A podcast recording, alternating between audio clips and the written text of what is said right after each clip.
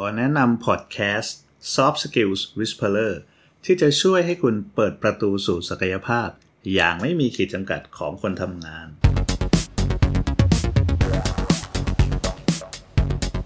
สวัสดีครับ ขอต้อนรับทุกคนสู่ช่วงเวลาของการ Up Skill ในการทำงานกับ Soft Skill Whisperer วันนี้คุณผู้ฟังอยู่กับผม เอก เอกสารข่าวสะอาด นักเขียนและ Career Coach เจ้าของเพจ Growing Your Career เพจที่จะทำให้งานของคุณในวันพรุ่งนี้มีความสุขขึ้นนะครับ สวัสดีครับ Soft Skill Whisperer EP นี้พาคุณมาพบกับเรื่องของ Leadership Skills นะครับ กับหัวข้อที่มีชื่อว่า 3 วิธีง่ายๆสำหรับ manager คนใหม่ เพื่อซื้อใจลูกทีมอย่างรวดเร็วนะครับ ก็ก่อนอื่นยินดีกับผู้นำ leader หรือว่า manager คนใหม่ด้วยนะครับ คิดว่า content นี้น่าจะเหมาะกับพวกคุณ แต่ว่าถ้าเป็น manager มานานแล้ว ก็สามารถลองเอาไปปรับเอาไปใช้พิจารณาปรับใช้ดูได้นะครับ เพราะว่าหลาย ๆ ทักษะอาจจะยังไม่เคยทำเนาะมีคนหนึ่งที่พูดคำคมครับเกี่ยวกับเรื่องของ leadership หรือว่าเรื่องของผู้นำเนี่ยเอาไว้ดีมากแล้วผมชอบมาก คนคนนั้นก็คือแจ็คเวลช์ครับแจ็คเวลช์คือ CEO ของ GE Group นะครับ ซึ่งได้ชื่อว่าเป็นหนึ่งใน CEO ที่ดีที่สุดและเก่งที่สุดใน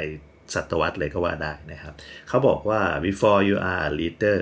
success is all about growing yourself when you become a leader success is all about growing others ครับ ก่อนที่คุณจะมาเป็นผู้นำความสำเร็จ ก็คือการที่คุณทำให้ตัวเองเติบโตครับ แต่ว่าพอคุณเป็นผู้นำแล้วอะ คุณต้องเข้าใจก่อนว่าความสำเร็จคือการทำให้ คนอื่นเติบโตนั่นเอง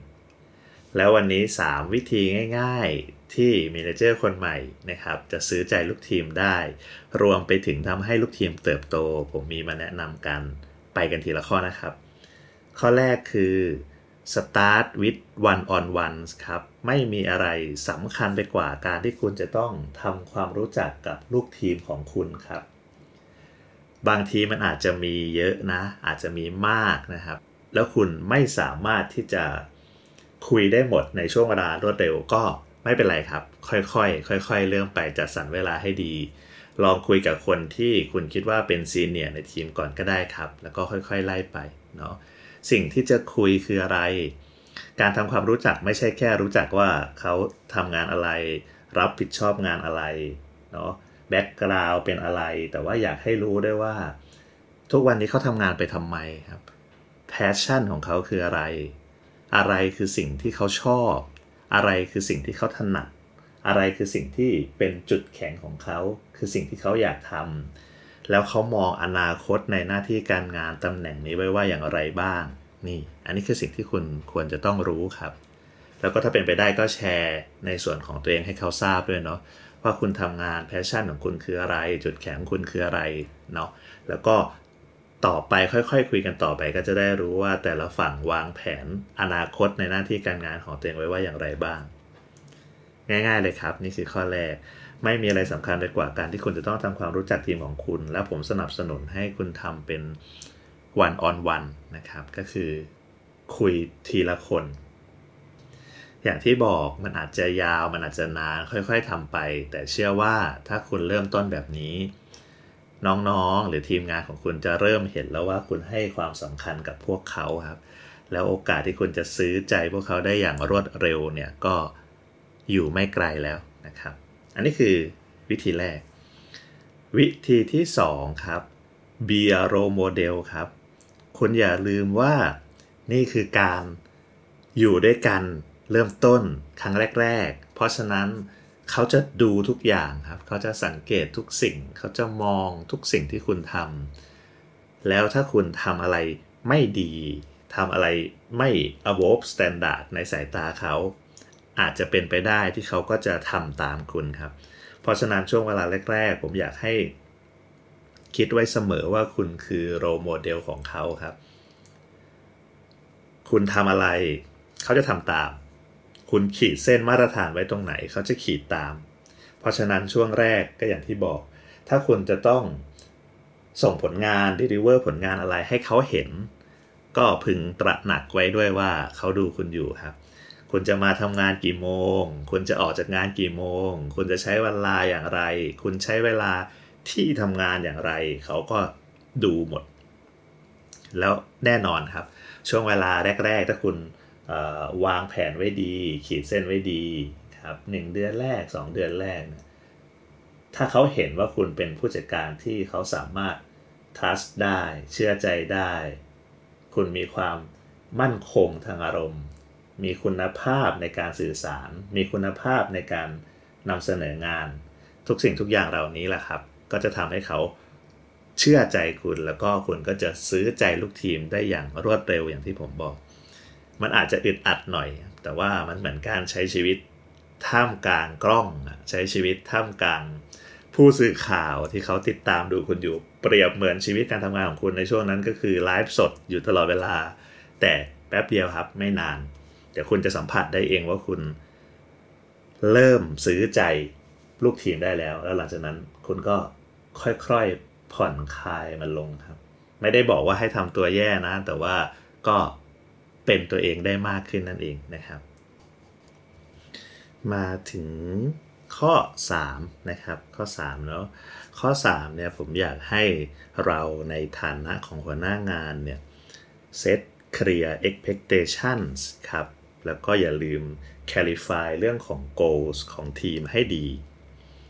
คือถ้าเป้าหมายชัดเนี่ยทีมงานจะทำผลงานง่าย เพราะฉะนั้นคุณต้องบอกความคาดหวัง บอกเป้าหมาย บอกอนาคตหรือรูปร่างของทีมที่คุณอยากให้เป็นให้ชัด พอชัดแล้วเนี่ยครับจากประสบการณ์ส่วนตัวของผมเลย ทีมจะทำงานง่ายขึ้นมาก เพราะเขารู้ว่าคุณอยากได้อะไร มากไปกว่านั้นครับ ถ้าคุณสามารถวางพื้นฐานของการตัดสินใจให้กับลูกทีมได้ ว่าคุณใช้หลักการแบบไหนในการตัดสินใจเนี่ยบางครั้งคุณอาจจะสามารถให้เขาไปปรับชุมแทนได้ด้วยซ้ำ คุณอาจจะเบาตัวขึ้นทำงานน้อยลงได้ ถ้าทุกอย่างเหล่านี้ที่ผมบอกมันชัด มีหลายครั้งครับที่ตอนเริ่มต้นทำงานด้วยกันแล้วหัวหน้าไม่ได้บอกให้ชัดเจน มันไม่ใช่แค่เรื่อง KPI หรือว่าสมัยนี้เราจะเรียกว่า OKR หรือแม้กระทั่ง ถ้าใครรู้จัก MBO Management by Objective ที่เราเขียนให้กับน้องครับว่าเราจะวัดผลเขา ด้วยเรื่องอะไรบ้างในการทำงาน มันไม่ใช่แค่นั้นครับแต่มันคือการสื่อสารด้วย เราต้องสื่อสารให้เขาเข้าใจ และเราต้องถามด้วยว่าเขาเข้าใจมันว่าอย่างไร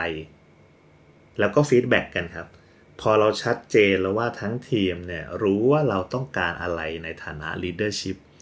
ทั้งทีมรู้แล้วว่าเป้าหมายของเราคืออะไร แล้วตามปกติ มาตรฐานของเราอยู่ตรงไหน ตามปกติ เราคาดหวังอะไรจากงานของทุกคน ผมว่าถ้าเริ่มต้นได้แบบนี้ครับ ทุกอย่างจะง่ายขึ้น แล้วน้องจะรู้ด้วยว่า ลูกทีมจะรู้ด้วยว่า คุณจริงจัง คุณมุ่งมั่นครับ กับงาน แล้วพอเห็นภาพนี้ มันก็จะกลับมาที่เรื่องของการซื้อใจครับ ลูกทีมจะรู้แล้วว่า คุณต้องการอะไรแบบไหน แล้วคุณก็จะซื้อใจเขาได้อย่างรวดเร็วขึ้น นะครับเพราะว่าทุกอย่างดูเหมือนคุณมีคัมภีร์ ดูเหมือนคุณมีแมนนวลต่างๆสำหรับการทำงานมาเรียบร้อยหมดแล้ว นั่นหมายความว่าเขามองว่าคุณเหมาะสมกับตำแหน่งหรือว่าไตเติลนี้ที่คุณได้รับ และที่สำคัญที่สุดคือเหมาะสมแล้วที่จะมาดูแลพวกเขานั่นเองครับ 3 ข้อง่าย ๆเลยที่จะทำให้คุณซื้อใจลูกทีมได้อย่างรวดเร็ว อย่างที่บอกตอนต้นนะครับ ก่อนที่คุณจะมาเป็นลีดเดอร์เนี่ย success is all about growing yourself เนาะความสำเร็จของคุณก็ขึ้นอยู่กับการที่คุณทำให้ตัวเองเติบโต แต่ว่าพอคุณมาเป็น leader แล้ว ความสำเร็จขึ้นอยู่กับการที่คุณ growing others หรือว่าทำให้คนอื่นเติบโตนั่นเอง เพราะฉะนั้นคุณต้องเปลี่ยน vision ของตัวเองครับ เปลี่ยน mindset ของตัวเองแล้วก็โฟกัสไปที่ลูกทีมทีมงาน หรือว่าลูกน้องของคุณนั่นเองนะครับ และนี่ก็คือ 3 วิธีง่าย ๆ ที่เริ่มต้นทำได้ในวันจันทร์หน้าเลยนะครับ ไม่ต้องคิดอะไรมากเนาะอันแรกคือ start with one on one ครับชวนลูกทีมคุย